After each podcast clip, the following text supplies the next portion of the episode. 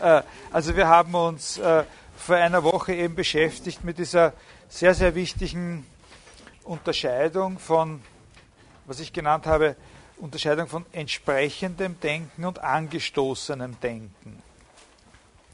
Und äh, haben zunächst einmal äh, als Beispiel begonnen, ein Beispiel für das, was man sich unter angestoßenem Denken vorstellen könnte, anzusehen, eben das Kino. Da war dieser, man gesagt, das Wichtige, um, um, um das zu verstehen, ist, dass, dass es da diese Idee von äh, Henri Bergson gibt. Und äh, obwohl man dies, die, diese Idee so formulieren kann, dass sie ihrem Wortlaut nach und auch ihrem Sinn nach der richtige Gedanke über das Kino, sozusagen der Gedanke ist, der Gedanke, den das Kino dann verwirklicht, es trotzdem nicht möglich gewesen ist, dass dieser Gedanke sich als dieser Gedanke über das Kino erkannt hätte.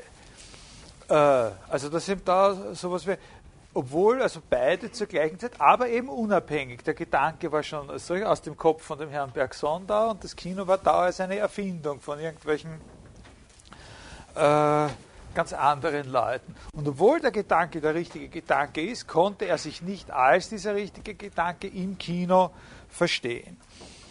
Äh, was war dieser Gedanke? Nochmal zur Wiederholung, ohne dass wir beanspruchen würden, jetzt wirklich was Seriöses über den Bergson äh, zu sagen. Ist der Herr äh, Zausser da? Nein, ist nicht da. Der könnte Ihnen was Relevantes und Stichhaltiges über diese Sache äh, erzählen. Äh, also dieser Gedanke, so grob genommen, ist, dass Bewegung in Bezug auf die Dauer eine ursprüngliche Dimension darstellt und nicht erst vermittelt über die Einteilung der Dauer in sogenannte unbewegliche Einschnitte, also Auflösung der Zeit in Punkte einer Linie oder dergleichen, die Bewegung dann so etwas wie eine nachträgliche Synthetisierung wäre, sondern wenn man die Dauer oder Zeit nimmt, dann ist Bewegung eine ursprüngliche und sozusagen gegenüber dieser Zerlegung in einzelne Punkte gleich ursprüngliche äh, Dimension, in der äh, etwas Wesentliches der Dauer der der Zeit sich zum Ausdruck bringt, nämlich die Veränderung, die Dimension der Veränderung oder Veränderbarkeit in der Dauer. Also nicht, Bewegung ist nicht etwas, was, was man ja schon aus den, habe ich gesagt, zenonischen Aporien lernen kann und so weiter, nicht etwas, was aus den unbeweglichen Einschnitten erst rekonstruiert wird, ein, äh, ein sogenanntes fundiertes Phänomen, das also in was anderem eigentlich begründet ist, sondern ein ursprüngliches. Äh, eben was äh, Deleuze dann äh, mit dieser sehr einprägsamen Wendung, die Bewegung ist eben der bewegliche Schnitt in die Dauer äh, äh formuliert. Und genau das, sagt er, Deleuze, ist ja das Kino. Was uns das Kino gibt, über alle anderen Wahrnehmungsweisen, die wir haben, hinaus, das ist ja, dass die Bewegung uns da schon als synthetisierte und als Ganze gegenübertritt. Und vor allem natürlich auch unabhängig von dem Körper, der sich bewegt. Also unabhängig von dem, was der normale Träger der Bewegung ist. Der ist ja ersetzt durch diese Apparatur. Ne? Bewegung kommt sozusagen, das ist eine, eine Ausdrucksweise, der man in diesen Büchern immer wieder begegnet, direkt und rein in unser Hirn. Äh, weil das, was wir tun, wenn wir angesichts bewegter Körperbewegung wahrnehmen, dort im Kino schon technisch vorsynthetisiert ist. Ne? Das ist das Interessante am Kino.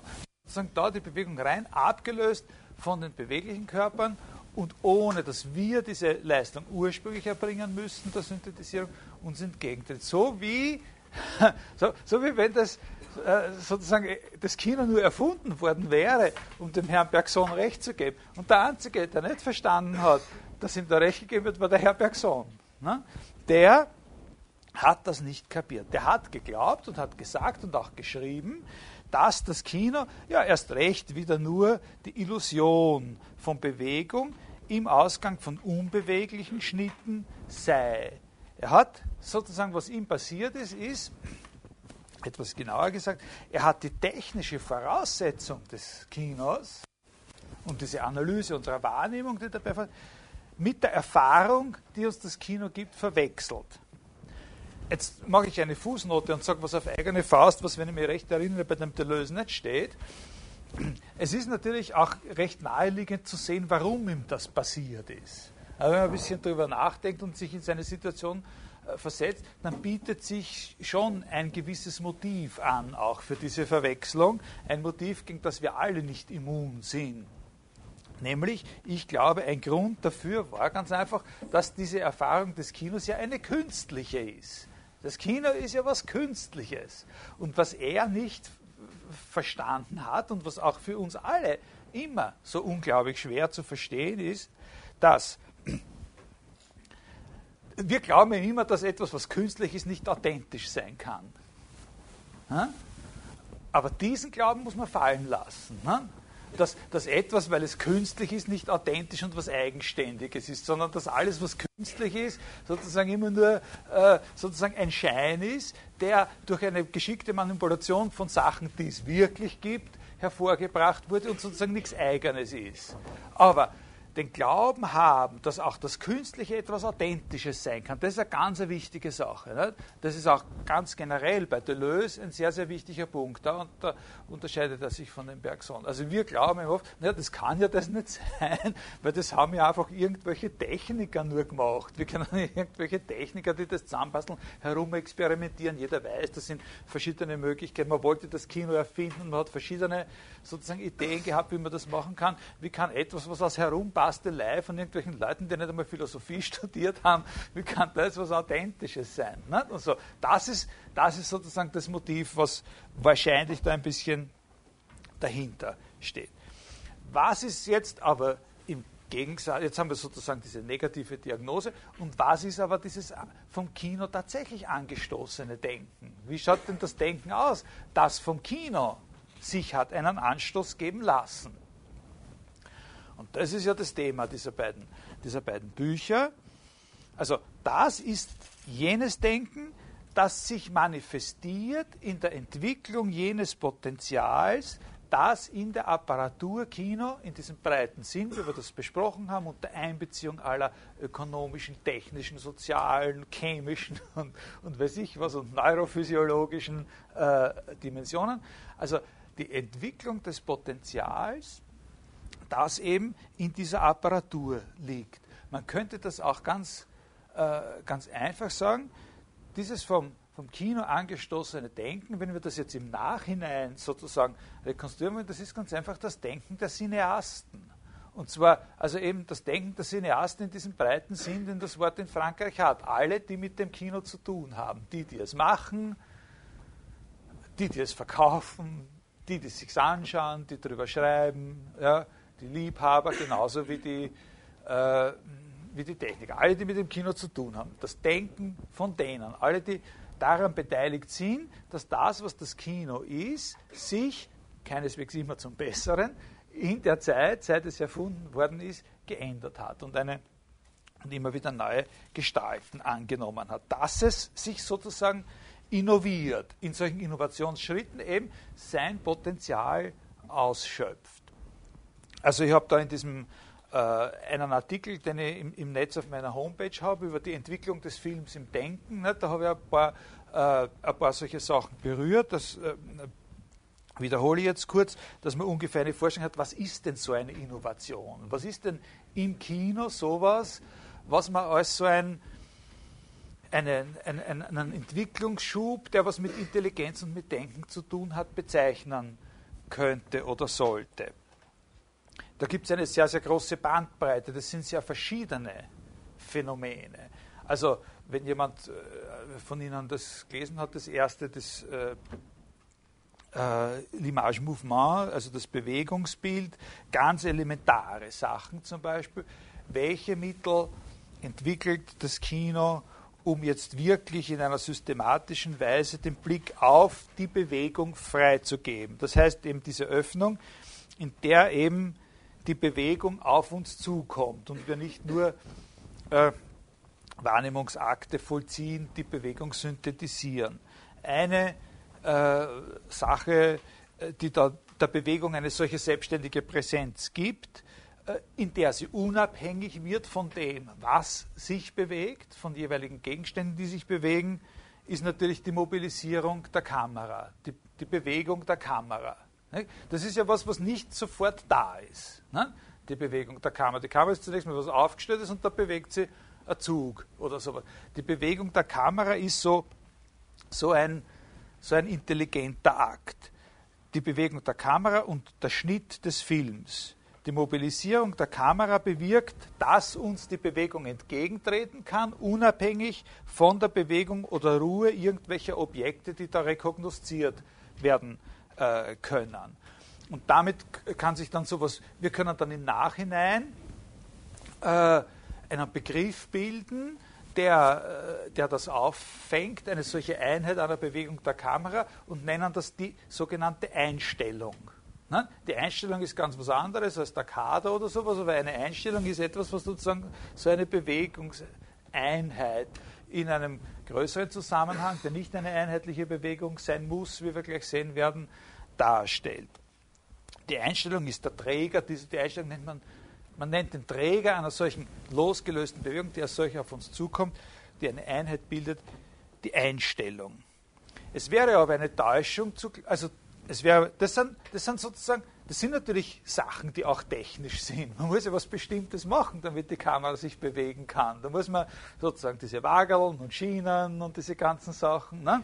Äh, es wäre eine Täuschung zu glauben, dass es immer nur darum geht, dass man da sozusagen so einen, einen Trick äh, hat und, äh, und, und aus dem wird dann akzidentell ein künstlerischer Nutzen gezogen. So ist es ja überhaupt nie. Das ist ja überhaupt die größte, äh, die, die, größte Dummheit, in die man verfallen kann und, und in die natürlich äh, Leute, die sagen, sie denken nur am leichtesten verfallen. Das, das immer alle Sachen, die was mit was Technischem zu tun haben oder mit was Handfesten, für sozusagen nicht genuin intelligent halten. Aber so ist natürlich nie.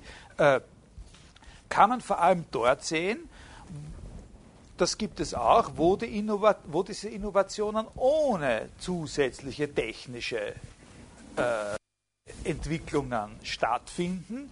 Also da gibt es äh, verschiedene Dinge. Da ist vor allem eben dann sehr interessant äh, äh zu studieren in, in, dem zweiten Buch über das, äh, über das Zeitbild, den Übergang eben vom Bewegungsbild zum Zeitbild. Das heißt, das Phänomen des verstärkten Aufkommens nach einer gewissen Zeit, des verstärkten Aufkommens im Film von rein optischen Situationen oder von rein akustischen Situationen. Er assoziiert das sehr stark mit dem Neorealismus. Ne? Situationen, wo das Bild ruht und sozusagen ganz kontemplativ ist. Wo man also sagen könnte, wo man glauben könnte, was das Kino da macht, ist sozusagen ein Verzicht auf das, wovon es eigentlich konstituiert wird. Also sozusagen der Verzicht auf die Bewegung. Ein, ein, ein, ein, Rückschritt, so quasi unter Anführungszeichen. Aber er sagt, so darf man das eben nicht sehen, sondern das ist eine Entwicklung, die erst, dass das überhaupt erträglich ist für uns, diese Verfahren, diese langen, ruhenden Einstellungen oder so, eine Entwicklung, die erst auf mühsame und riskante Weise erarbeitet hat werden müssen. Risiko heißt eben, dass die Benutzung solcher Verfahren eben die Logik des Kinos äh, verletzen könnte oder verlassen könnte. Und man dann das Gefühl hat, naja, das ist ja eben nicht mehr, mehr Kino, sondern jetzt sagen wir dann nur das, was wir in Wirklichkeit besser sehen, wenn wir ins Museum gehen und uns ein Bild anschauen. Nicht? Oder wir nehmen unseren Fotoapparat und fotografieren, was ich, den äh, irgendeinen sizilianischen Vulkan selber, was brauche ich mir da einen Film anschauen? Äh, also, dass sich das als sozusagen extrinsische, nicht wirklich ins Kino aufgehende Anhängsel entpuppen könnte. Wenn es sich aber bewährt und wenn es integrierbar ist, in die grundsätzliche Struktur des Kinos, dann eben, weil jemand auf intelligente Weise daran gearbeitet hat, wie man das machen kann. Äh, also das Bewegungsbild wird nicht so sehr in Frage gestellt, sondern es kommt noch zusätzlich und primär in den Blick, wie der bewegliche Schnitt eigentlich in der Dauer gründet und was es sonst noch gibt, was da aus der Dauer als Phänomen sozusagen herauskommen kann. Also für den, für den äh, äh, das sind Entwicklungen, die bis in, in, in, die neueste Filmgeschichte gehen. Also ich weiß nicht, ob jemand von Ihnen, äh, ich weiß nicht, ob jemand von Ihnen, manchmal werden Sachen erst erfunden, nachdem es sie schon längst gibt. In diesem Sinn. Manchmal findet die eigentliche Erfindung einer Sache erst statt, nachdem das Ding eigentlich schon lang kursiert. Also zwei Beispiele möchte ich Ihnen da jetzt nahelegen. Zwei Filme, die äh, ich weiß gar nicht, ob, also der eine, ich weiß gar nicht, ob, ob, die bei ihm besprochen werden, das weiß ich jetzt wirklich nicht. Also ein Film, der zu dieser Sache mit dem stillstehenden Bild und der, und der Bewegung ist dieses äh, von Chris Marker, dieser Film La Jetée. Ich weiß nicht, ob das jemand von Ihnen einmal gesehen hat. Ich habe den in einer Vorführung am, am Kunsthistorischen Institut äh, mal gesehen. Chris Marker ist ein, also ein Franzose. Das ist ein sehr interessanter Film, irgendwie aus den 60er Jahren, glaube ich, 60er oder 70er Jahre. Der dauert nicht sehr lang, ein bisschen über eine halbe Stunde, glaube ich.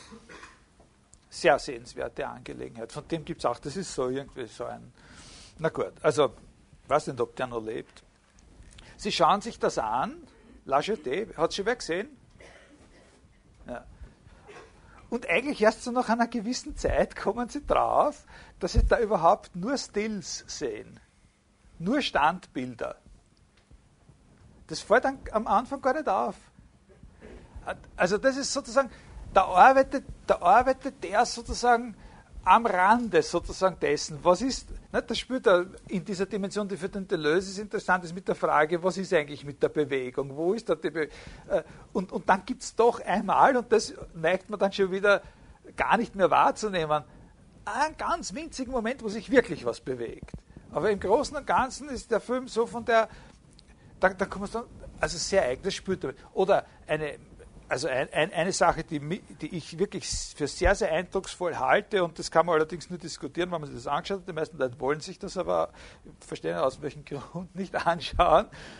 Das ist ein Film von einem ganz bedeutenden äh, Mann, Michael Snow. Den Michael Snow, den werden aber schon einige kennen, oder? Aufzeigen? Na gut, also von dem gibt es mehrere sehr, sehr interessante Sachen. Und das, was wirklich das aller, aller Interessanteste ist, ist ein Film mit einem unendlich langen Titel, den ich jetzt nicht, äh, den ich jetzt nicht sagen kann, aber der beginnt eben mit den Worten Ramos Neffe von Diderot und so und so und so und am Schluss Michael Snow. Und dieser Film, äh, ich weiß nicht, wann der entstanden ist, in den 70er oder 80er Jahren, ich glaube eben, dass wenn man sich diesen Film sozusagen offenen Auges und offenen Ohrs vor allem anschaut, kommt man drauf, dass das in Wirklichkeit der erste Tonfilm in der Filmgeschichte ist.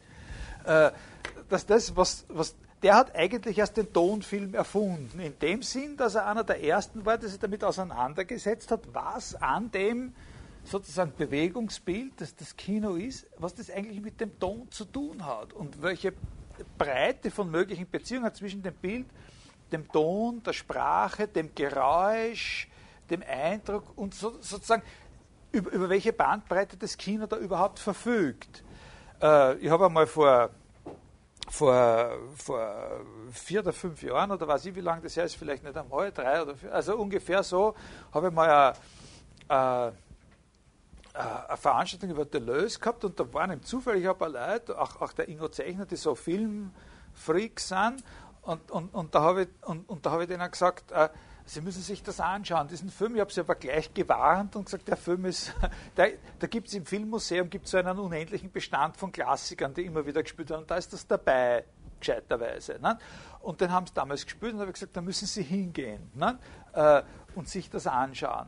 Ich habe sie aber gewarnt, habe gesagt, der Film dauert doch ganz ordentlich über fünf Stunden und ist äh, äh, und dort sind ja die Sitzgelegenheiten bekanntlich nicht besonders luxuriös und so. Äh, und der Film ist auch schon äh, eine Herausforderung in einer gewissen Weise. Und leider hat, man dann gesagt, es sind wirklich alle nach einer Stunde gegangen und haben es nicht ausgehalten. Aber es würde sich auszahlen. Äh, also das ist auch möglich. Nicht? Sozusagen, dass jemand einmal ob, obwohl schon längst kursiert und man schon längst ein Verfahren gefunden hat, wie man eben neben so einer Bildspur, einer Tonspur hinlegt, dann hören die Leute, so wie sie im Theater die Leute reden, hören halt auch im Kino die Leute reden oder man tut irgendwelche Geräusche, aber niemand sich sozusagen wirklich hat anstoßen lassen, sein Denken von den Möglichkeiten, die prinzipiell bestünden, wie Geräusch, Sprache, Ton, Laut und so weiter, mit dieser Bewegung was zu tun haben könnten. Und das hat der. Da können Sie äh, Gift äh, drauf nehmen. Also Bewegung bestimmbar nach zusätzlichen Parametern, eben zum Beispiel dem Stillstand, äh, ihrer Beziehung zu dem Ton und lauter solche, äh, lauter solche Sachen. Oder ein Fall, der noch anders ist, Entwicklung von Innovationen, ein sehr, sehr interessanter Fall, äh, der so völlig, was man so leicht übersieht und was, wenn sich die Geschichte schon entwickelt hat, so selbstverständlich äh, erscheint und was Deleuze ausführlich diskutiert, die Rückblende. Bei der Rückblende ist ja das Problem, äh, die Verwendung des, der Rückblende im Film. Wir, wir, wir denken heute gar nicht dran, dass das ein Problem ist fürs Kino, die Rückblende. Aber natürlich ist das ein ganz schwerwiegendes Problem. Das ist das Problem, dass die Rückblende ja prinzipiell mal was Unfilmisches ist. Die Rück, zunächst mal ja daran denkt, dass, dass, dass wenn eine, Rück, äh, eine Rückblende stattfindet, das ja vom Seher nur verstanden werden kann aufgrund von Konventionen eines Vorwissens, das eben nicht filmisch ist, sondern ein rein literarisches. Nicht? Eine literarische Technik äh, im, im, im, Roman. Ne? Der Held äh, kommt auf die Welt, äh, äh also wie heißt beim eigenen Jägen, es wird Reschil stehen um Jon Jotchen Mil und die Welt hat festgestellt, dass er gescheit und lieb ist. Und dann wird er 16 und wird er 17, dann studiert er, dann verlobt er sich und dann zack kommt eine Rückblende, in der man sieht, dass er eigentlich gar nicht der Sohn seines Vaters ist und so weiter und so weiter. Eine literarische Technik. Im Kino sehen Sie ja nichts anderes, als dass auf einmal aus ist die Geschichte und es fängt eine andere Geschichte an. Und nur aufgrund von Gewöhnung und nur weil sie mit literarischen Konventionen vertraut sind. Also bei der Rückblende ist ja die Frage, ist die Rückblende jetzt wirklich zu, einem, zu einer genuin filmischen äh, sozusagen Möglichkeit oder Verfahrensweise zu machen oder nicht. Gelingt es oder nicht? Und dass es gelungen ist, sagt Deleuze, muss man eben als das Werk, als die intelligente Arbeit der entsprechenden Autoren betrachten. Eine lange Arbeit, in der viel und, und, und, und wir alle, so sehr wir auch an die Rückblende schon gewöhnt sind, machen ja doch immer wieder die Erfahrungen, dass man es auch falsch machen kann. Also bei, bei vielen älteren Filmen, das ist eine unmotivierte Rückblende oder das verstehe ich jetzt einfach nicht. Sind das jetzt eigentlich zwei Geschichten oder ist das eine Rückblende in der einen Geschichte?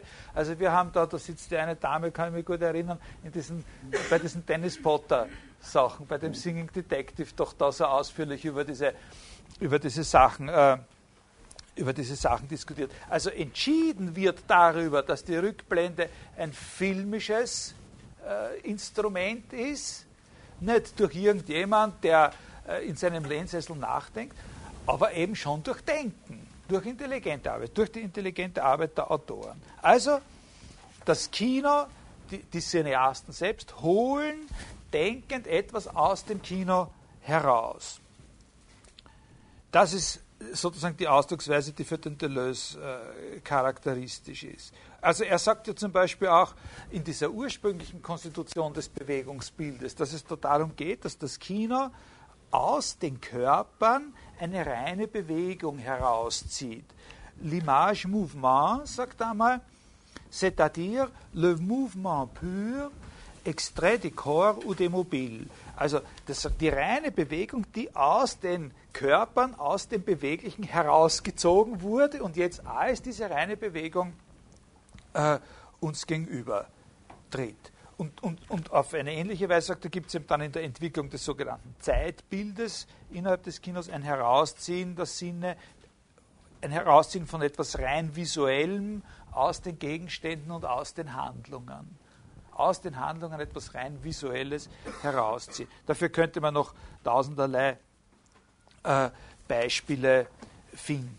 Also an das müssen wir denken, wenn wir an das vom Kino angestoßene, von den Möglichkeiten dieses angestoßene Denken äh, uns äh, erinnern wollen. Wenn wir einen Film sehen, das wird jetzt was sein, was Sie wirklich, nehme ich an, alle kennen, wenn wir einen Film sehen wie Rashomon von Kurosawa, der einen erzähltechnischen Trick benutzt, der, aus der, der ein rein literarischer ist und der aus der rein literarischen Perspektive absolut primitiv, banal, man möchte sagen abgeschmackt ist. Eine Story und die wird so und so oft erzählt, einmal aus der Perspektive der einen, dann aus der nächsten, dann aus der nächsten, bis halt alle Personen, die daran beteiligt sind, ihre Version gehabt haben. Ganz was Primitives äh, und äh, wie gesagt fast abgeschmacktes.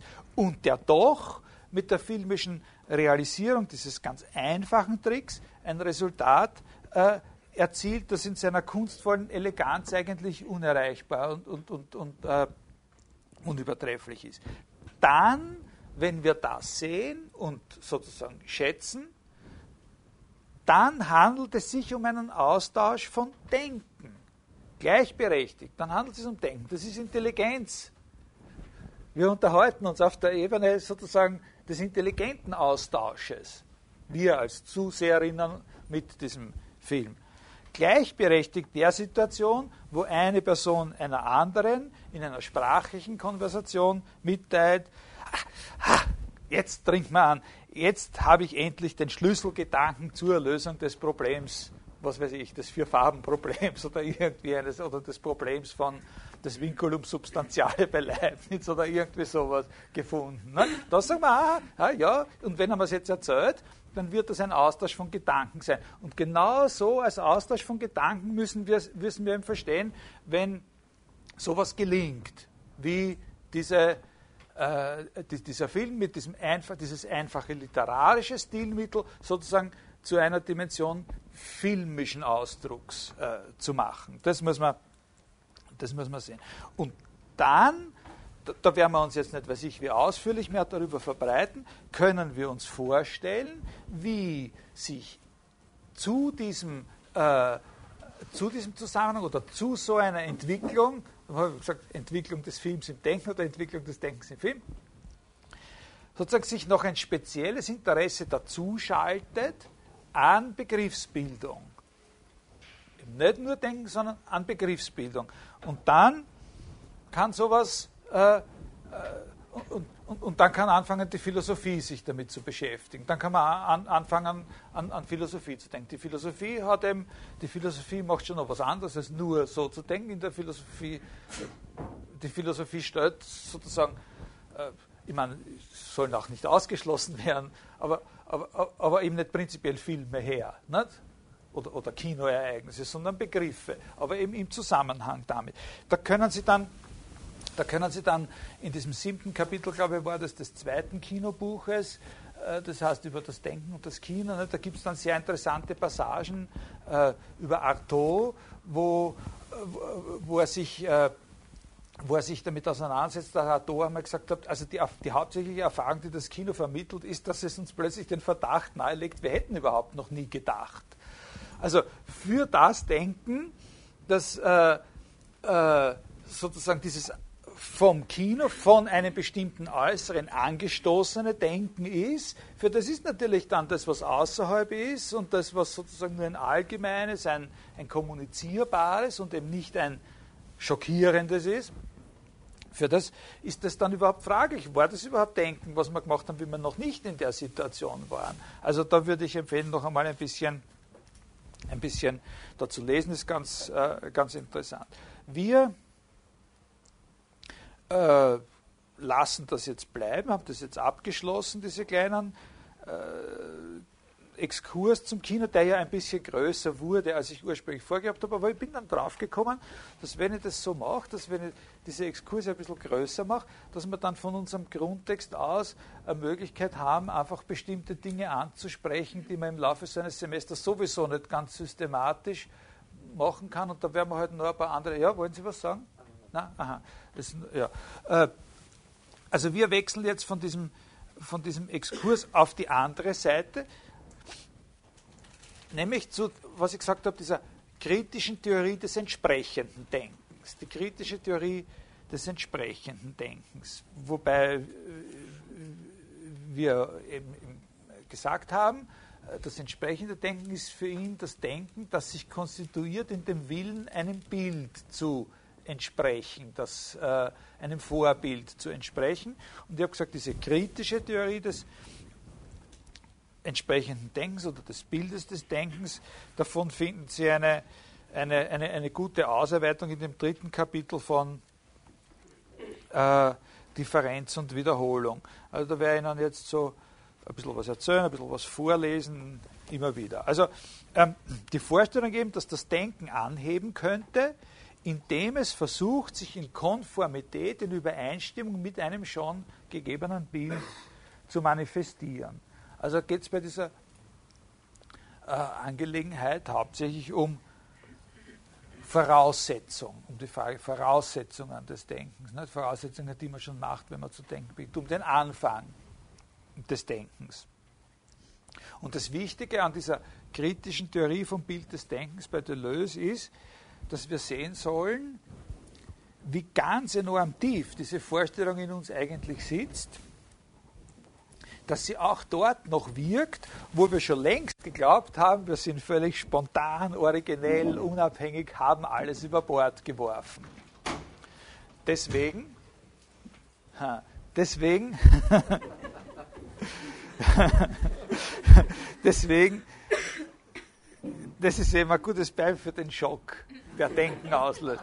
Deswegen ist der erste, der erste Schritt, den er macht, sehr wichtig, der so ein bisschen beiläufig wirkt, die Unterscheidung zwischen dem, was er sagt, objektiven und subjektiven Voraussetzungen. Also äh, wir können auf diese, auf diese Sache, dass eben mit dem Denken Voraussetzungen verbunden sind, kommen, indem wir sowas diskutieren, wie sagt, wie diese Definition des Menschen als Animal Rationale. Ne? Einer kommt und sagt, was ist ein Mensch?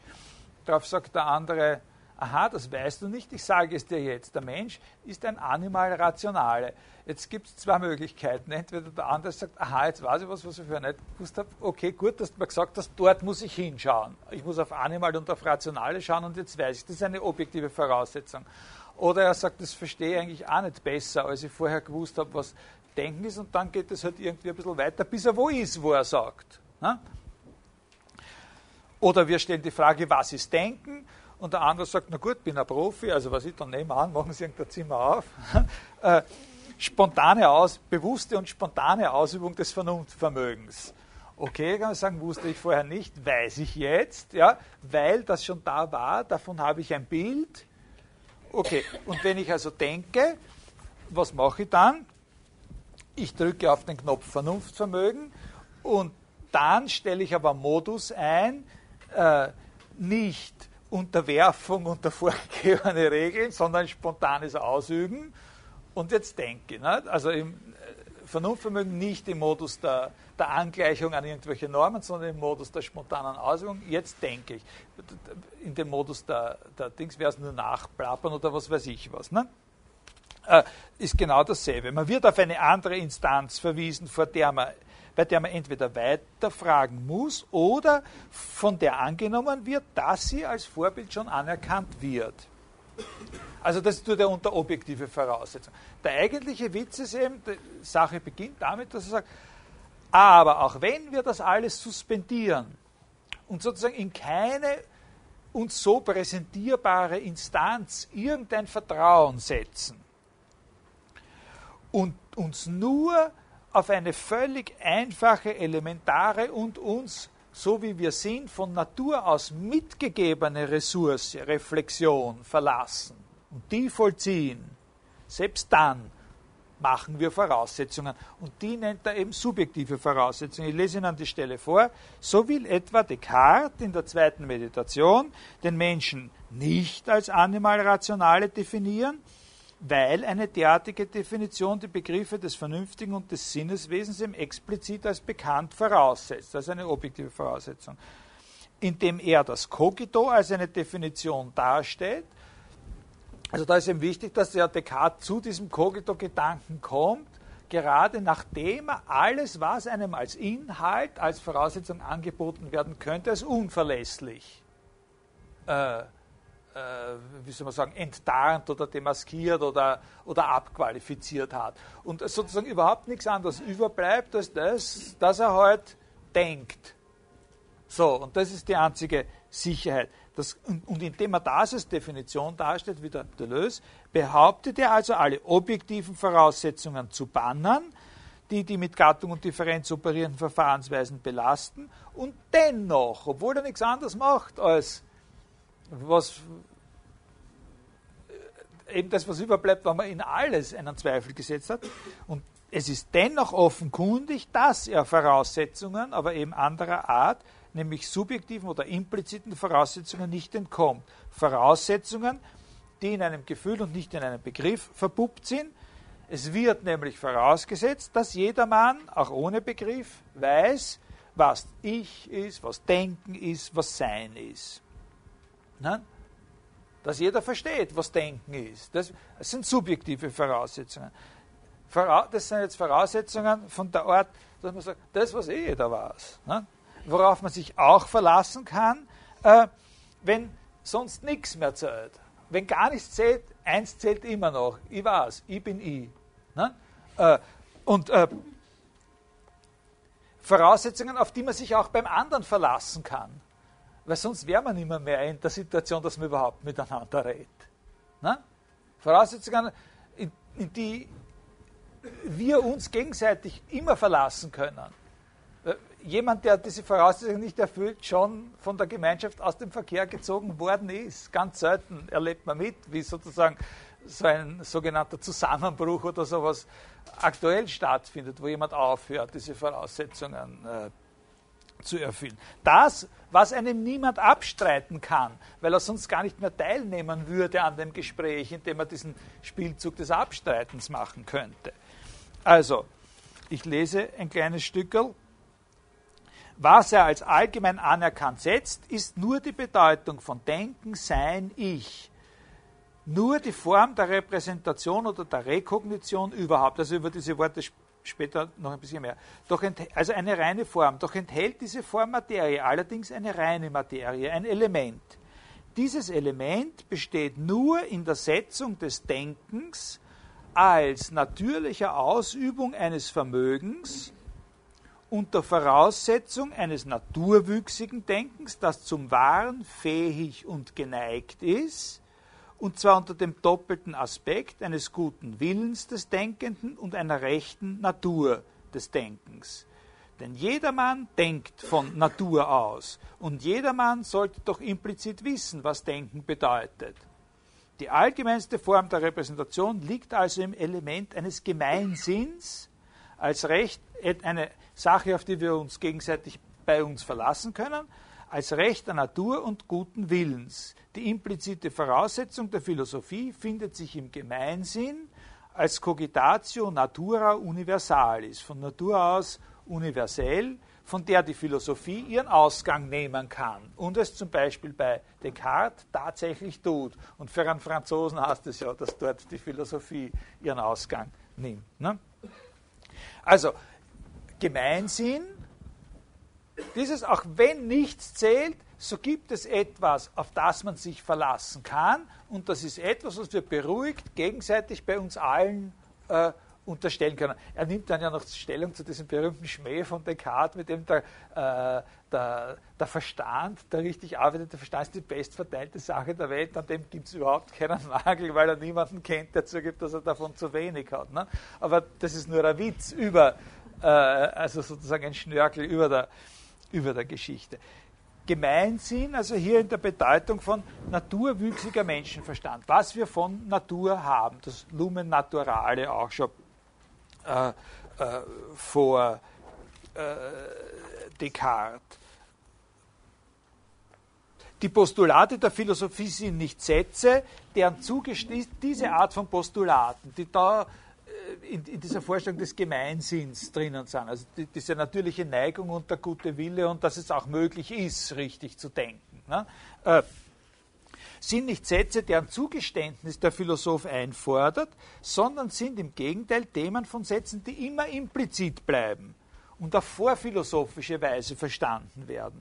In diesem Sinn ist die implizite Voraussetzung des philosophischen Begriffsdenkens ein vorphilosophisches und Natur, das sind Ausdrücke, die müssen Sie sich merken, ne? implizite Voraussetzung des philosophischen Begriffsdenkens, ein vorphilosophisches und naturwüchsiges Bild des Denkens, das dem reinen Element des Gemeinsinns entlehnt ist. Diesem Bild zufolge ist das Denken dem Wahn zugeneigt, besitzt es das Wahre in formaler Hinsicht und will auch das Wahre in materieller Hinsicht. Und nach diesem Bild weiß jeder, sollte jeder wissen, was Denken bedeutet. Dann ist nicht mehr so wichtig, ob man eine Philosophie über das Subjekt oder über das Objekt oder über dies oder das und so. Das ist der Punkt, äh, wo alle äh, sozusagen dasselbe Spiel spielen. Äh, äh das, also diese Bedeutung von, äh, von Gemeinsinn als diese bestverteilte Sache, wo man sich bei verlassen, und was wir von Natur aus haben, bevor wir mit der Philosophie anfangen. Das ist das erste wichtige Element in diesem, in diesem Syndrom das Bild des Denkens hast, in kritischer Absicht eben. Es gibt dazu noch ein zweites zentrales Motiv, es gibt noch in diesem Bild des Denkens einen zweiten, äh, wie soll man sagen, Faktor oder was. Und das hängt damit zusammen, dass wir ja trotzdem immer Verschiedenes denken. Also wenn es auch immer das, dieselbe Fähigkeit ist, die wir da ausüben, wir sie erstens immer in Bezug auf Verschiedenes ausüben und wie kann es dann in Bezug auf Verschiedenes immer dasselbe sein, das muss erklärt werden, sie immer in Graden verschiedener Vollkommenheit ausüben, meistens hoch unvollkommen und auf höchst unzulängliche Weise, mit Unterbrechungen, mit Störungen, mit Fehlern und Inkonsequenzen und so weiter. Also damit hängt das zweite, äh, ein, zweiter, ein, ein zweites Motiv zusammen. Dass es nämlich so ist, dass wir an der an der sozusagen Verfügbarkeit, Wahrheit, an der normgebenden Kraft dieses naturwüchsigen Denkens. Von sich aus, wenn wir nicht selbst, die wir es im Betrieb haben, es dauernd irgendwie schlecht machen würden, ja, würde es ja wunderbar funktionieren. Darin liegt seine normgebende Kraft. Ne? Äh, wenn wir uns das, dieses Denken ohne uns denken, dann haben wir irgendeinen Gott oder Engel oder sonst was und bei dem flutscht es immer, der macht nie einen wir machen Fehler. Äh, in Bezug auf uns hat es eine normgebende Kraft, dass wir an der festhalten, auch wenn wir Fehler machen. Ja? Wir müssen es nur richtig machen. Es ist schon richtig. Wir müssen nur, wir machen Fehler, wir sind ähnliche Wesen und so weiter und so. Ja? Fehlende Wesen und so. Äh, damit haben wir eine Unterscheidung, von der er sagt, die kann man als die Unterscheidung von, einem von einer transzendentalen und einer empirischen Ebene betrachten oder zugleich, und bekannt ist das ja auch parallelisiert, eine Unterscheidung von de jure und de facto. De facto lösen wir nie ganz ein, was dieses Bild des Denkens oder was dieses naturwüchsige Denken, was diese Anlage zum Denken in uns, äh, also unserem Potenzial ermöglicht. De facto lösen wir es nicht ein, aber deswegen hört es nicht auf zu gelten. Nicht? Weil wir dauernd Fehler machen, verzichten wir auf dieses Bild und denken wir lieber absichtlich fehlerhaft, sondern es hat noch immer seine normgebende Kraft. Und dieses äh, diese, dieser selbe Umstand, sozusagen einer normgebenden Kraft, äh, kann auch interpretiert werden als eine Möglichkeit, dass dieses Bild des Denkens uns hilft, Konstanz in der Verschiedenheit festzuhalten, dass wir in der Sicherheit, dass dieses Denken sozusagen ein ganz bestimmter Prozess oder Vorgang ist, dieses uns naturwüchsig sozusagen zur Verfügung stehende Denken. Äh, wir überall, wo wir denken oder was Denkähnliches machen, auch wenn es sich auf Verschiedenes richtet, dasselbe tun.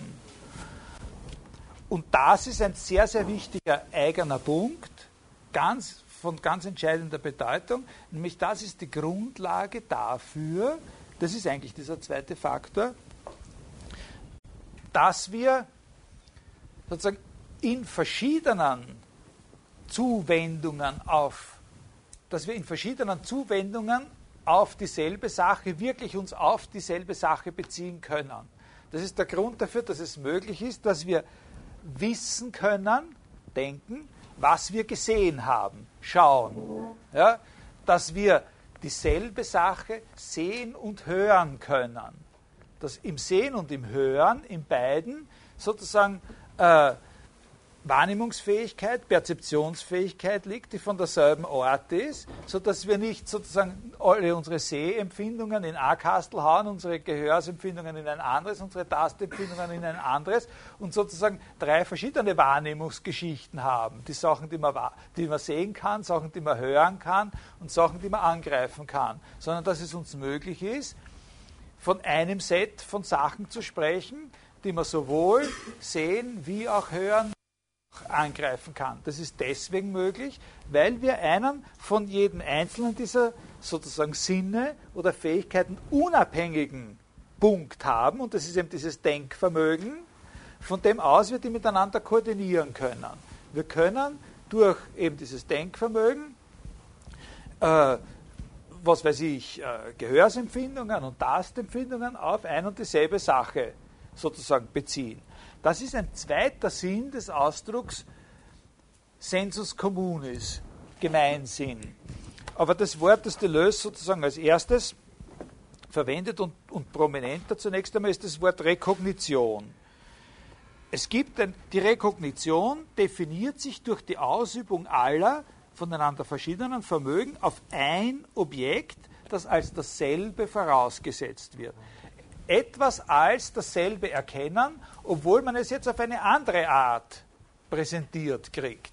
Das ist eine ganz spezielle Fähigkeit, die es nur deswegen gibt, weil man diese Unterscheidung von empirischer und transzendentaler Ebene eigentlich machen kann. Dasselbe Objekt ist es, das gesehen, berührt, erinnert, imaginiert, begriffen werden kann. Das wird mit dem Wort Rekognition bezeichnet und damit ergibt sich ein zweiter eine, eine zweite Bedeutungskomponente in dem Wort Gemeinsinn. In der ersten Bedeutung hat Gemeinsinn nur Kassen, das, was ich bei jedem anderen voraussetzen kann. Was wir alle gemeinsam haben, gemeinsame natürliche Grundausstattung mit Intelligenz. Dieser zweite Sinn von Sensus communis, von Gemeinsinn, ist eben mit dem Wort Concordia facultatum, die Übereinstimmung, die Möglichkeit, die verschiedenen Fakultäten, Kompetenzen, Fähigkeiten, die wir haben, zur Übereinstimmung zu bringen und auf ein einziges Objekt sozusagen zu fokussieren. Man muss also unterscheiden bei diesem Ausdruck Sensus communis eine Komponente gesunder Menschenverstand, das ist die, das Verlassen, sich verlassen können darauf, dass faktisch, empirisch dieses natürliche Vermögen unter uns allen gerecht verteilt ist und eine andere Komponente, wo er sagt, also die mit dieser Konstanz des Objekts zu tun hat, wo es als Korrelat so ein Sub Subjekt gibt, das denkt, ein reines Denksubjekt, und es hat als Korrelat ein einziges punktuelles Objekt, und dazwischen gibt es diese verschiedenen Vermögen, die alle auf dieses eine Objekt fokussiert werden können, über die das Subjekt Macht hat, auf die es als Denkendes reflektieren kann, ich kann wissen, was ich gesehen habe, ich kann wissen, was ich gehört habe, ich kann wissen, was ich gefühlt habe. Alles wird dieser Form des Wissens unterworfen. Und das kann ich dann wieder und sagen, und es war ein und dasselbe, was ich gesehen, gehört, äh, gefühlt habe. Nämlich die Marilyn Monroe. Ja? Und welche Rolle spielt die, das innovative Denken na, jetzt, jetzt sind wir woanders. Jetzt sind wir, jetzt, jetzt sind wir eben bei der kritischen. Da kommen wir noch einmal drauf. Das gibt es in dem Kapitel auch. Also, in, diesem, in, dieser zweiten, in dieser zweiten Bedeutung wird es sozusagen als transzendentales Vermögen der Sensus communis betrachtet und garantiert uns eben diese Konstanz des Objekts. Jetzt ist sehr wichtig zu sehen, philosophiegeschichtlich, dass das nichts Neues ist. Das ist eine der ältesten Sachen, die es in der Philosophiegeschichte gibt. Schon also bei Aristoteles ist es so, dass die Hauptbedeutung von Gemeinsinn äh, eben diese ist, diese Möglichkeit, sich als dasselbe auf dasjenige zu beziehen, was man gehört, gesehen, gerochen hat. Und schon bei Aristoteles ist die Fäh diese Fähigkeit, also diese fokussierende, vereinheitlichende Fähigkeit, die Imagination, ja, die Einbildungskraft. Sozusagen diese, sozusagen sich ein Bild zu machen von der Sache, wenn wir sie gerade nur hören und nicht sehen, sie trotzdem als etwas präsent zu haben, was sie jetzt gerade nicht ist, nämlich als das nur, was habe ich gesagt, nur hören, nicht sehen oder umgekehrt, ist ja wurscht, dass das jeweils andere präsent haben und zu wissen, dass da, dazu brauchen wir eine Fähigkeit, uns auf etwas zu beziehen, was gerade nicht da ist. Und das ist eben die Fähigkeit der Imagination, uns ein, ein, ein, ein Bild zu machen, und zwar ein komplettes Bild zu machen. Sensus communis. Das nennt, äh, das nennt, äh, äh, das nennt Deleuze dann sozusagen das Bild des Denkens als eine Rationalisierung der Doxa, als eine Vereinheitlichung, äh, eine stromlinienförmigere Gestaltung sozusagen unserer Fähigkeit, Meinungen über die Dinge zu haben. Ich möchte jetzt außerdem Hinweis darauf, dass das eben schon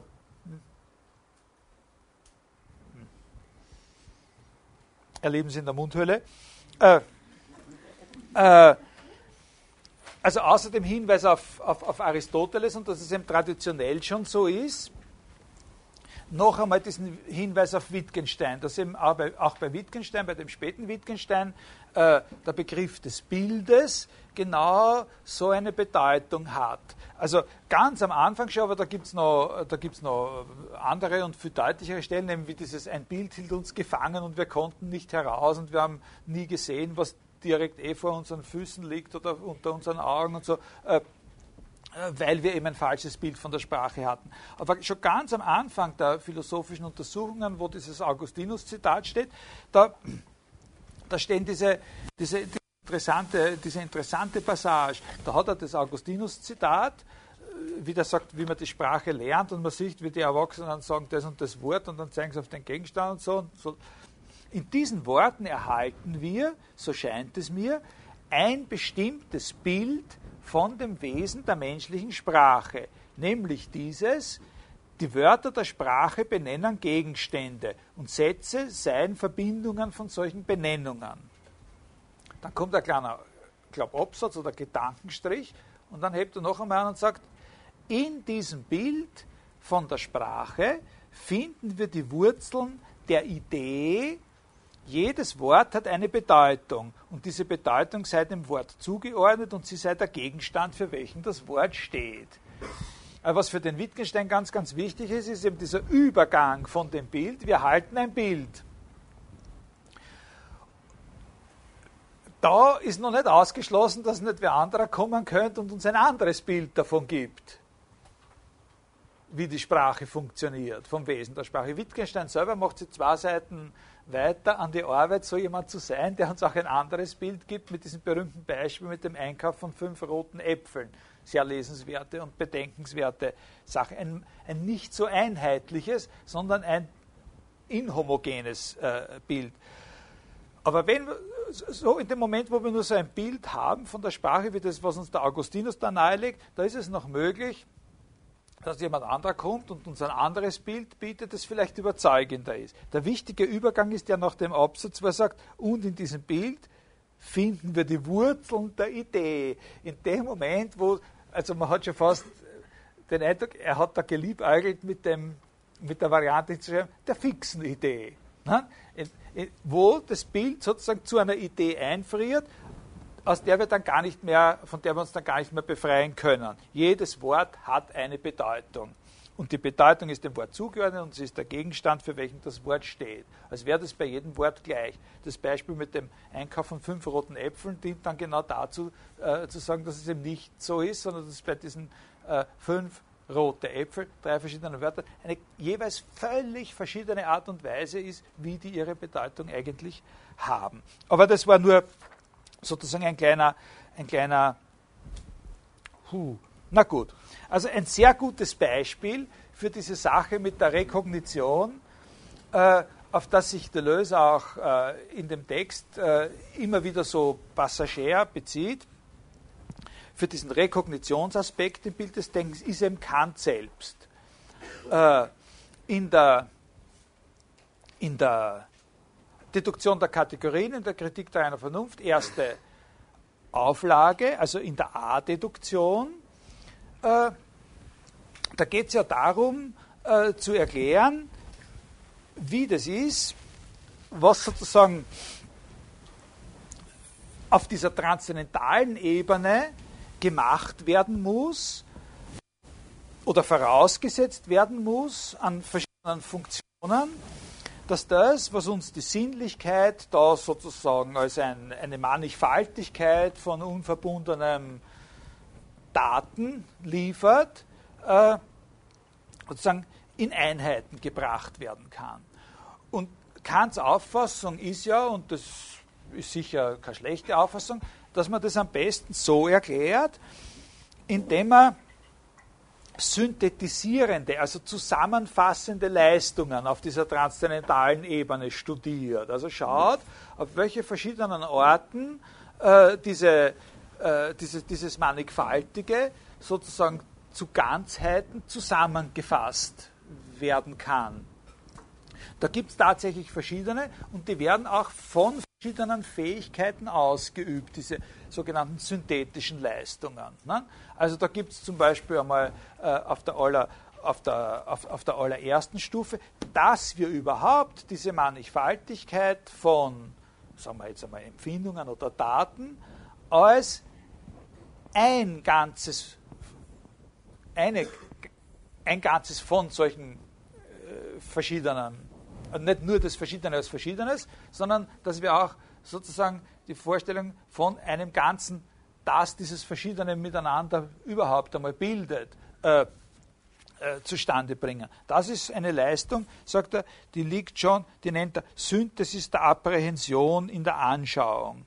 Äh, so gehören sie doch alle als Modifikationen des Gemüts zum inneren Sinn.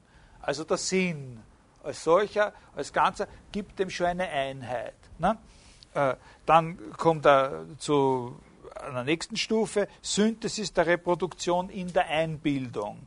Also, dass wir äh, sowas wie Regelmäßigkeiten, dass, dass sozusagen das, äh, äh, die, die Präsenz eines Datums sozusagen in, in, regelmäßiger Weise einen Bezug auf ein anderes, gerade nicht präsentes Datum ermöglicht.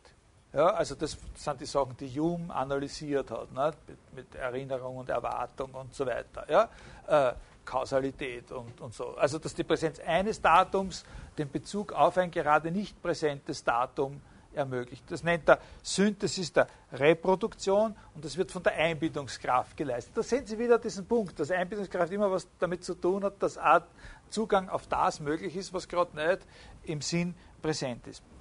Und die letzte, die höchste dieser Synthesen nennt Kant selber auch schon die Synthesis der Rekognition im Begriff. Ja? Auf eine Sache als dieselbe und unter demselben Gesichtspunkt wieder zurückkommen können.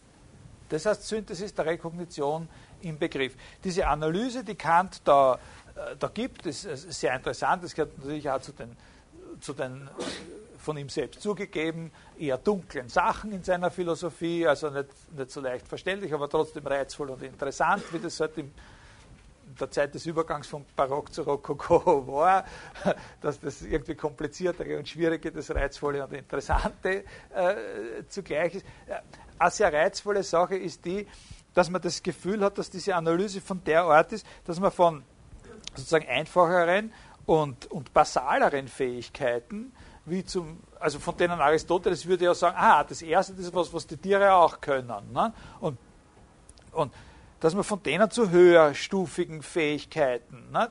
Von, dem, von einer Synthese, die schon die Sinne leisten, bis zu einer, die nur vom höheren, Erken höheren Erkenntnisvermögen, also eben äh, dem Verstand geleistet werden kann.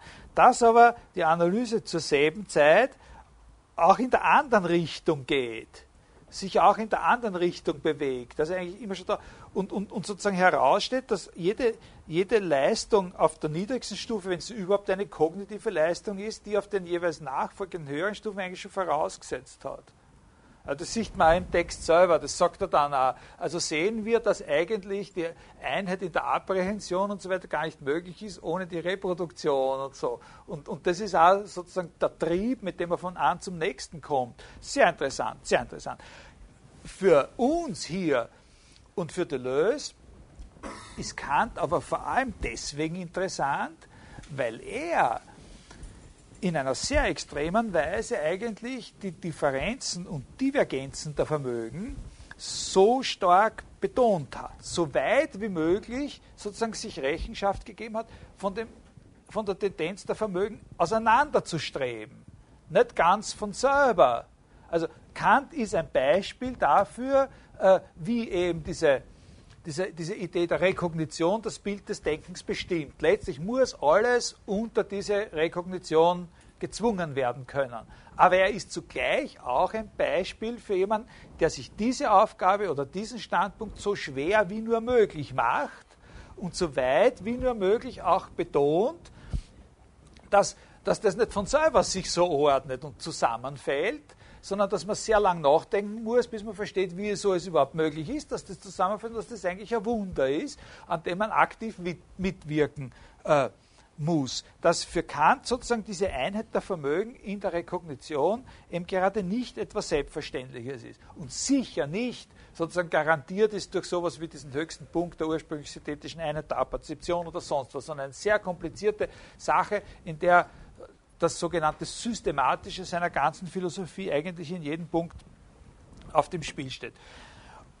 Die Sache ist auch sehr, sehr wichtig in Bezug auf das Kant-Buch von Heidegger, Kant und das Problem der Metaphysik, der ja dort die These vertreten hat, dass äh, sozusagen eben den Kant ein bisschen zurechtbiegend es bei Kant sehr wohl eine Antwort darauf gibt, was diese Einheit letztlich ausmacht, nämlich dass der fundierende Grund oder die gemeinsame Wurzel dieser verschiedenen, verschiedenen Vermögen eben in Wirklichkeit die Einbindungskraft sei.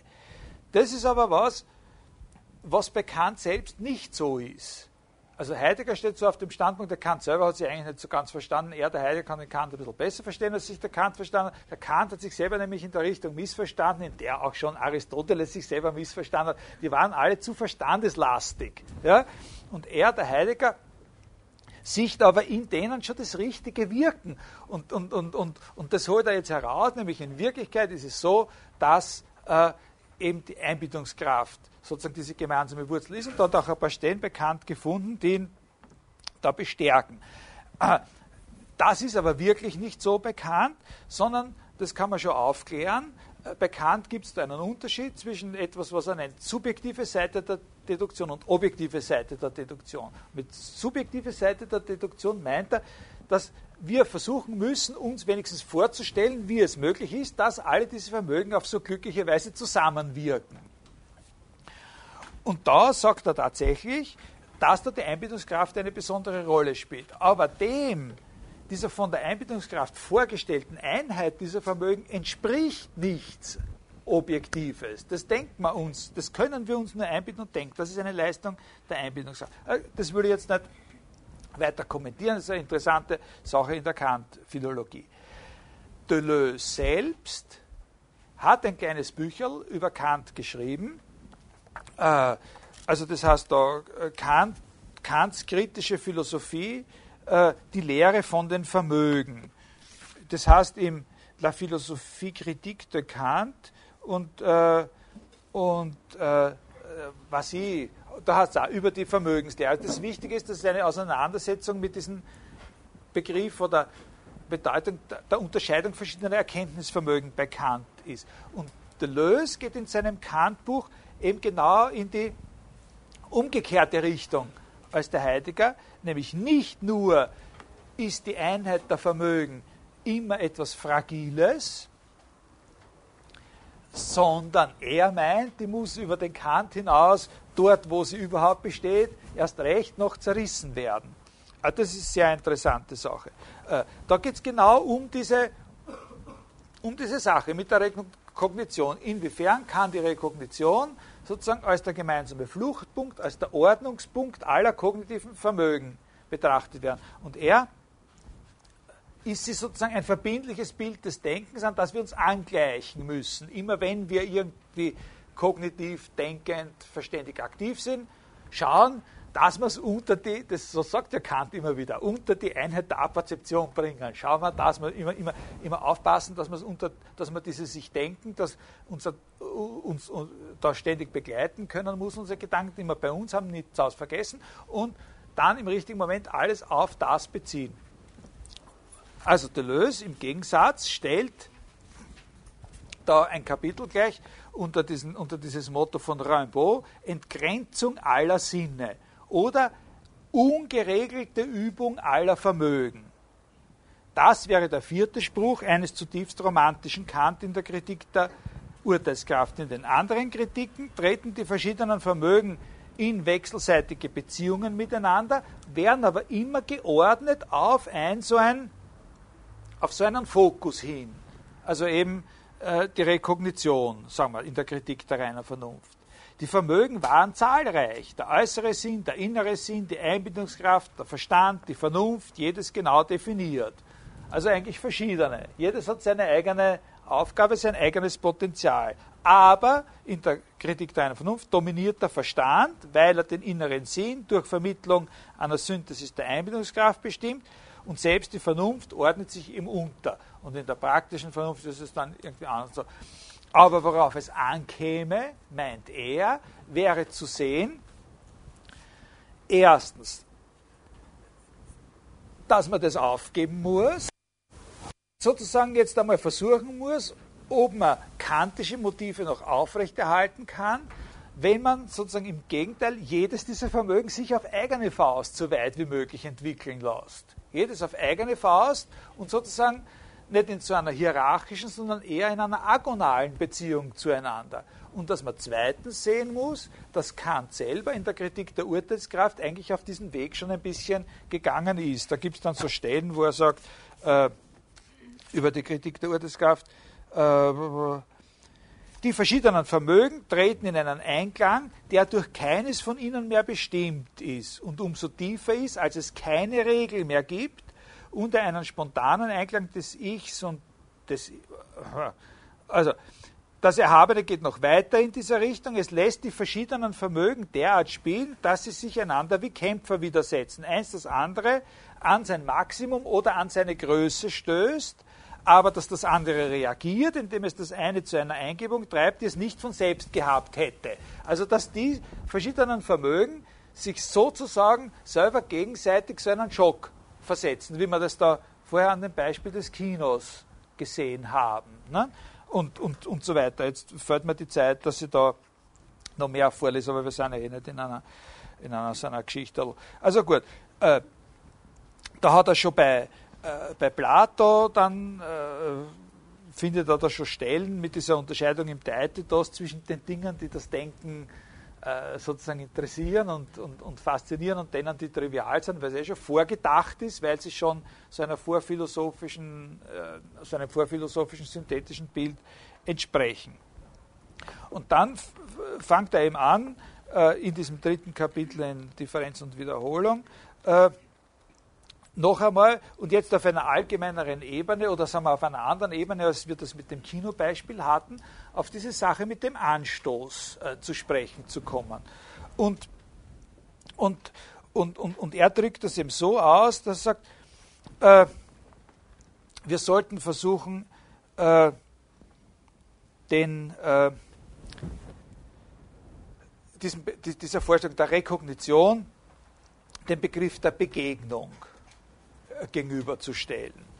Also er sagt dort, die allgemeinen Begriffe, denen fehlt eine Kralle, die der absoluten, die, die der absoluten Notwendigkeit wäre. Das heißt einer ursprünglichen Gewalt, die dem Denken zugefügt würde, einer Fremdheit, einer Feindschaft, die allein es aus seinem naturwüchsigen Stupor oder seiner ewigen Möglichkeit heraustreiben könnte. So sehr gibt es Denken nur als unwillkürliches, als im Denken hervorgerufenen Zwang, der umso mehr absolute Notwendigkeit besitzt, als er einbruchartig aus dem Zufälligen der Welt entsteht. Am Anfang des Denkens steht der Einbruch, die Gewalt, der Feind, und nichts setzt die Philosophie voraus, alles beginnt mit einer Misosophie. Zählen wir nicht auf das Denken und so weiter und so weiter, sondern im Gegenteil auf die Kontingenz einer Begegnung mit dem, was zum Denken nötigt. Also Begegnung haben wir jetzt wieder statt Entsprechung. Zählen wir nicht auf so ein naturwüchsiges Vorgegebenes, dem wir versuchen zu entsprechen, sondern zählen wir auf die Begegnung, die für uns ein furchtbarer Schock sein wird. Begegnung und das heißt dann auch Empfindung. Und, äh, und das ist jetzt eben so, das ist jetzt ein sehr, sehr wichtiger Punkt. Jetzt müssen Sie eben, jetzt, jetzt sagt er, wie verhält sich dann dieser Begriff der der Empfindung äh, zu dem, äh, was man normalerweise zum Beispiel zu einer Theorie wie der von Kant äh, eben das Sinnliche oder die Sinnlichkeit nennt. Also bei Kant haben wir ja schon gesehen, eine dieser Fähigkeiten, die da antanzen, und, und, und selber schon ein bisschen brav eine kleine synthetische Leistung herbringen, die dann da äh, sozusagen noch einmal reinterpretiert wird in der, in der Rekognition, das sind ja schon die Sinne, das Sinnliche. Und dafür wird auch bekannt schon der Begriff der Empfindung verwendet. Das ist jetzt ein sehr wichtiger Punkt. Wenn Sie dieses Kapitel lesen, das an dem Punkt, ich bin da jetzt in der, ich lese das aus der deutschen Übersetzung vor und bin da so gerade auf Seite, wo bin ich denn da gewesen? Naja, so 181, 182. Da fängt er dann an, darüber nachzudenken, wie verhält sich dieser Begriff der Begegnung stark machen will zu dem. Also, das ist eben nicht jetzt eine von der, äh, was er mit Empfindung meint, ist eben nicht eine von der, sagen wir jetzt, Rationalität oder von, dem, von der Rekognitionsfähigkeit unterschiedene naturwüchsige eigene Fähigkeit, die dann von der irgendwie domestiziert, ausgebeutet oder wird oder mit ihr in eine Kooperation tritt, sondern Empfindung ist jetzt eben wirklich gedacht als etwas, was dem Denken widerfährt. Nicht was anderes, was schon selbstständig besteht und was für das Denken sozusagen ein Interpretament ist, oder ein Interpret sondern etwas, was dem Denken äh, widerfährt.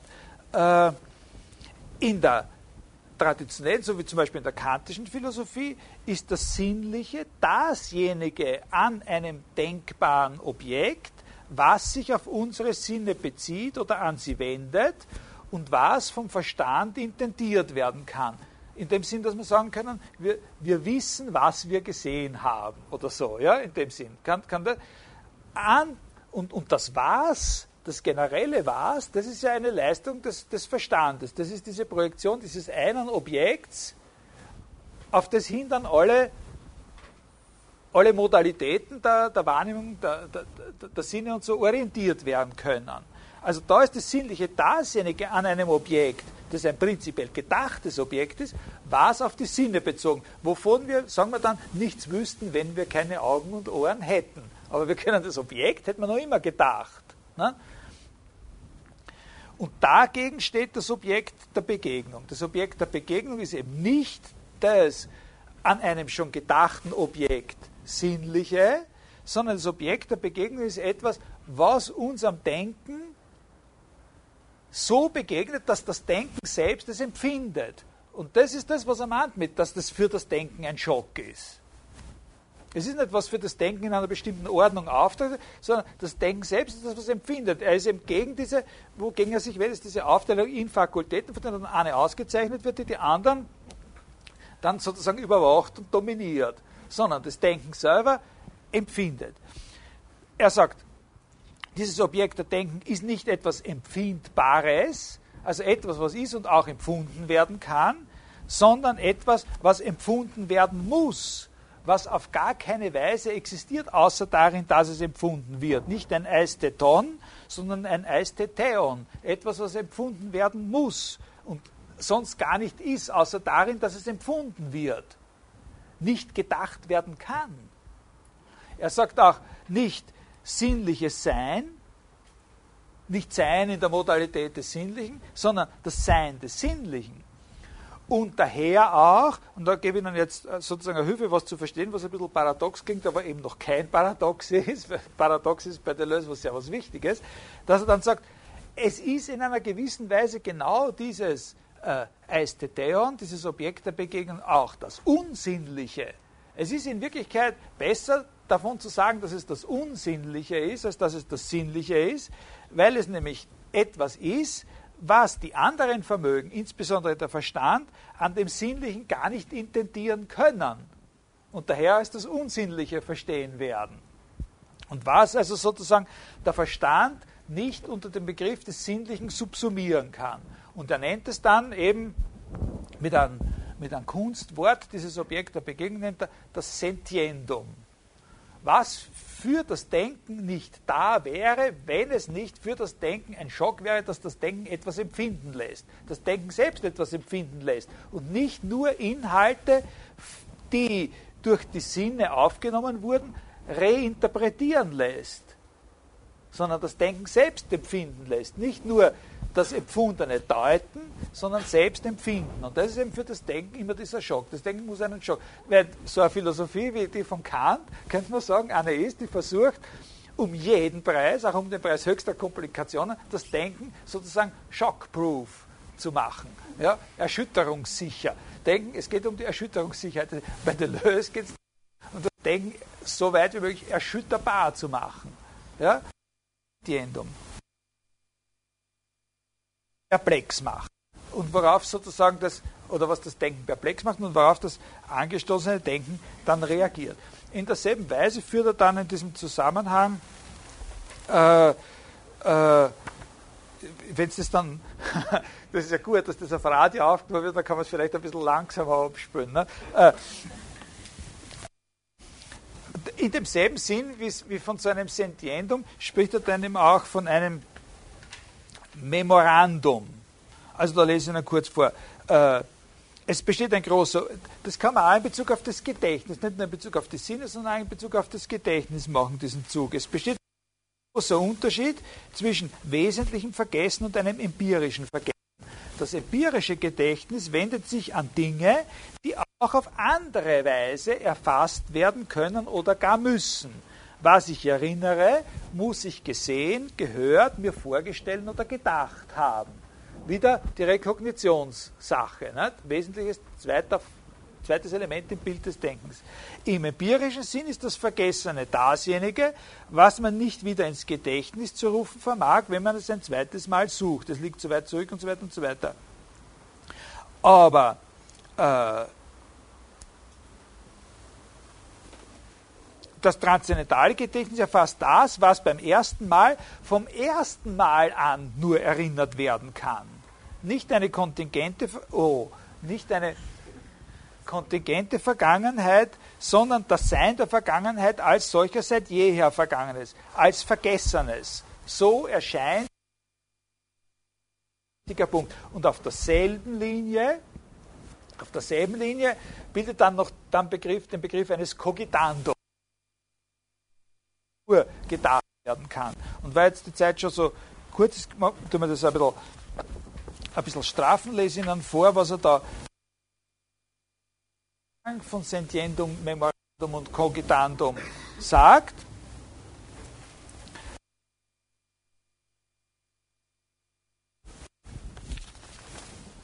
Ja, ja, bin schon am richtigen Platz. Sentiendum zum Cogitandum sich die Gewalt dessen entfaltet, was zum Denken nötigt. Also immer Empfindung. Es fängt immer mit diesem Schock, mit diesem Empfinden an. Das gehört zum, das Denken selbst muss empfinden. Also die Angeln, wenn nicht die Form des Gemeinsinns, der alle Vermögen kreisen und konvergieren ließ. Jedes davon hat jetzt seinerseits und in seiner je eigenen Ordnung die Form des Gemeinsinns aufgebrochen, um seine eigene äußerste Potenz wie das Element des Paradoxons im transzendentalen Gebrauch zu erlangen. Anstatt dass alle Vermögen konvergieren und dem gemeinsamen Bemühen zur Erkenntnis eines Objekts zuarbeiten, wohnt man einem divergenten Bemühen bei, wobei jedes Vermögen hinsichtlich dessen, was es wesentlich betrifft, seinem eigenen gegenübergestellt wird. Zwietracht der Vermögen und so weiter, und da kommen so ganz martialische, äh, agonale äh, Metaphern. Das ist dasselbe, was er da sagt, was sozusagen, wovon er in dem Kant-Buch versucht, dass man aus dem möglichst viel in dieser Richtung äh, herausholen kann. Ne? Dieses Divergentmachen äh, der Vermögen. Ich lese Ihnen da, und zwar mit der Absicht, um Ihnen noch einen weiteren äh, eigenen Hinweis geben zu können, jetzt noch eine Stelle vor, wo er diesen Gedanken fortsetzt. In der, der Lernende erhebt jedes Vermögen zum transzendenten Gebrauch. In der Sinnlichkeit sucht er jene Macht entstehen zu lassen, die erfasst, was nur empfunden werden kann. Das sind die Lehrjahre der Sinne. Und von einem Vermögen zum anderen, durch solche Anstoßvorgänge und vorher eine Ordnung wäre, überträgt sich die Gewalt, die aber stets das andere im Unvergleichlichen eines jeden umfasst. Von welchen Zeichen der Sinnlichkeit aus? Durch welche Schätze des Gedächtnisses wird die durch die Singularitäten welcher Idee bestimmt werden. Man weiß niemals im Voraus, jetzt kommen sehr schöne Passagen, wie jemand lernen wird. Wie jemand lernen wird. Man weiß das nie im Voraus, wie einer lernen wird. Durch welche Liebschaften man gut in Latein wird. Durch welche Begegnungen man Philosoph ist. In welchen Wörterbüchern man denken lernt die Grenzen der Vermögen verschieben sich ineinander, und zwar in der gebrochenen Form dessen, wodurch die Differenz getragen und übermittelt wird. Es gibt keine Methode zur Auffindung der Schätze und so weiter und so weiter. Die Methode ist ein Mittel des Wissens, das die Zusammenarbeit aller Vermögen reguliert. Descartes, Kant und so. Daher ist sie auch Manifestation eines Gemeinsinns. Realisierung einer Cogitatio Natura Universalis und so weiter, die einen guten Willen voraussetzt. Dagegen aber Bildung, also Bildung gegen Methode, Bildung aber ist die Bewegung des Lernens, das Abenteuer des Unwillkürlichen, das eine Sinnlichkeit, ein Gedächtnis und dann ein Denken miteinander verknüpft mit allen gebotenen Gewaltanwendungen und Grausamkeiten, wie Nietzsche sagt, um eben ein Volk von Denkern zu züchten, dem Geiste das habe ich Ihnen jetzt deswegen vorgelesen, weil auch hier, so ähnlich wie wir da zu dem Kant kommen konnten, es einen eigenen Text von Deleuze gibt, wo sie diesen Gegensatz von, äh, von Methode und Bildung, wo dieser Bildungsbegriff äh, ein bisschen mehr ausgearbeitet ist, und zwar ist das das Buch über Proust, Proust und die Zeichen, wo, da kann ich jetzt nichts sagen, aber das können Sie lesen, nicht nur, wenn Sie sich für Brust interessieren sondern das, oder, oder für den Begriff des Zeichens, sondern das können Sie auch lesen, wenn Sie diesen Begriff der Bildung ein bisschen näher studieren wollen, weil er nämlich sagt, gegen äh, viele andere Interpreten, in Wirklichkeit ist die Recherche eben ein Bildungsroman, äh, in, in diesem pointierten Sinn, den er da, den er da verwendet. Ich habe jetzt äh, keineswegs alle wichtigen Dinge auch nur berührt, die in diesem dritten Kapitel von äh, Difference et Repetition äh, vorkommen. Einiges davon bei anderen Gelegenheiten. Wir gehen jetzt äh, wieder zurück zu la Philosophie und zwar mit dem Umstand, dass es dort eine eben etwas andere Verwendung dieses Begriffsbild des Denkens gibt. Das haben wir ja schon festgestellt. Und es gibt auch in Differenz und Wiederholung selbst in diesem Kapitel eine Stelle, äh, wo das einmal angedeutet ist. Äh, äh, und zwar sagt er da, nachdem er das erklärt hat mit der äh, mit diesen, beiden, mit diesen beiden Aspekten in dem Gemeinsinn, also mit diesem äh, in der Gemeinschaft gut verteilt und der andere, dass man die verschiedenen Fakultäten und Fähigkeiten auf ein gemeinsames Objekt koordinieren kann, sagt er dann, dieses Bild des Denkens können wir ein dogmatisches oder, oder, oder orthodoxes Bild, moralisches Bild nennen. Und dann sagt er, sicherlich besitzt es Varianten. Es ist nicht immer ganz gleich. Ja? Äh, äh, und manche verstecken es besser und, und, und, und, und, und tun in ihrer Philosophie sozusagen eine Menge von Gesten unterbringen, die andeuten, dass sie sich eigentlich keinem Bild, also wie zum Beispiel Descartes, nicht? Äh, keinem Bild äh, verpflichtet fühlen und ganz voraussetzungslos sind. Und, äh, und dann gibt es welche, die sind nur ein bisschen schlau wie Descartes und wollen nicht einmal diese gemeinsinnigen Voraussetzungen gelten lassen. Haben aber, sagt er doch, doch alle was Gemeinsames, und zwar, das führe ich jetzt nicht weiter aus, sie haben eben alle eine moralische Dimension. Es handelt sich immer um Moral.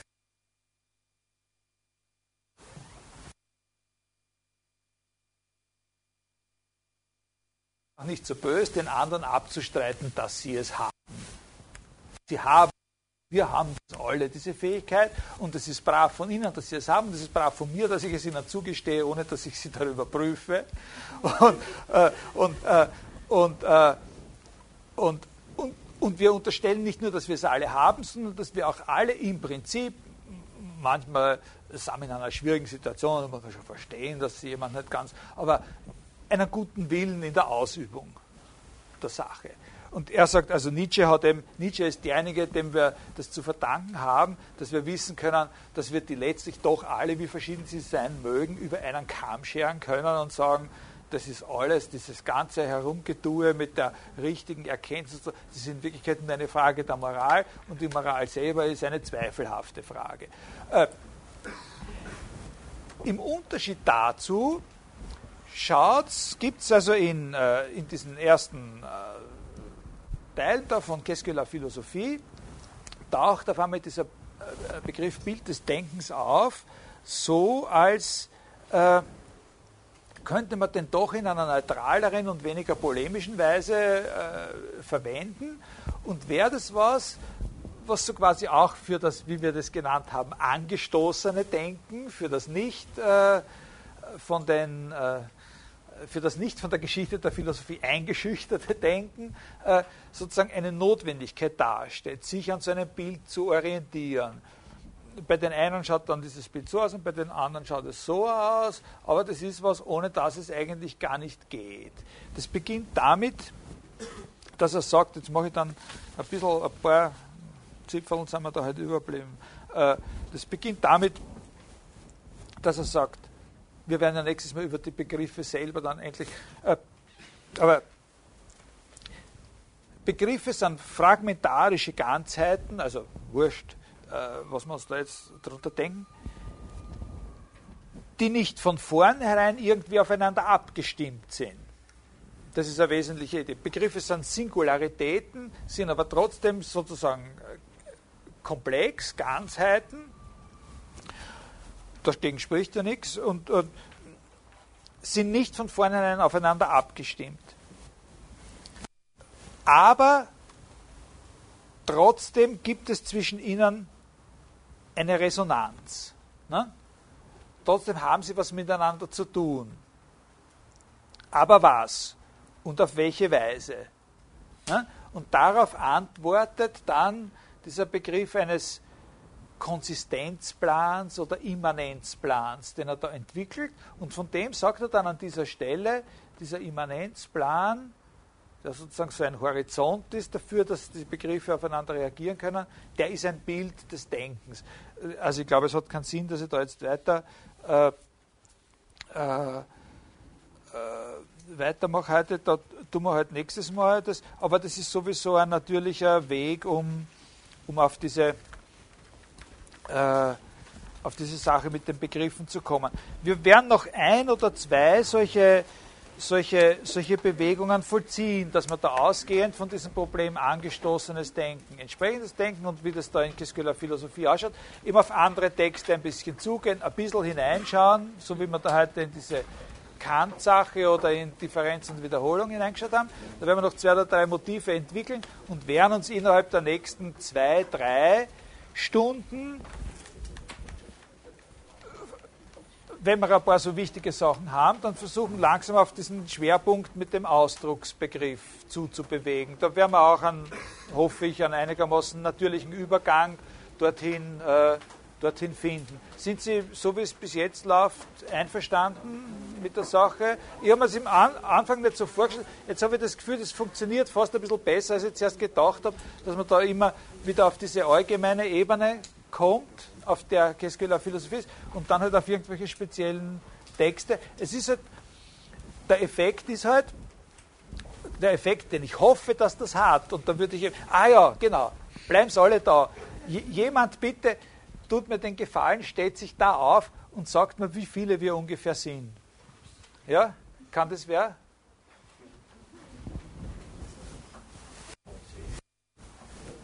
Weil ich muss nämlich die Anzahl der Blätter für diese Evaluierung. Äh, und äh, und äh, dass man eben da doch ein bisschen so auf einer allgemeinen Ebene einen Eindruck kriegt, wie er die Sachen angeht und zugleich ein bisschen eine Vorstellung, wie die spezielleren Fragestellungen beschaffen sind, die in diesen einzelnen sehr verschiedenen Texten stehen. Und da ist halt dann sehr viel, was nur Anregung ist. Dass ich, kann ja nicht mehr sagen, als lesen Sie das Brustbuch. Das eine wesentliche Sache ist, dass es was zu diesem Begriff der Bildung im Gegensatz zur Methode sagt. Und so kann man das verknüpfen mit ganz hochtheoretischen Erwägungen, die da in Differenz und Wiederholung stehen. Er, er bezieht sich auf den Brust, werden wir sehen, ja noch aus ganz anderen Perspektiven immer wieder.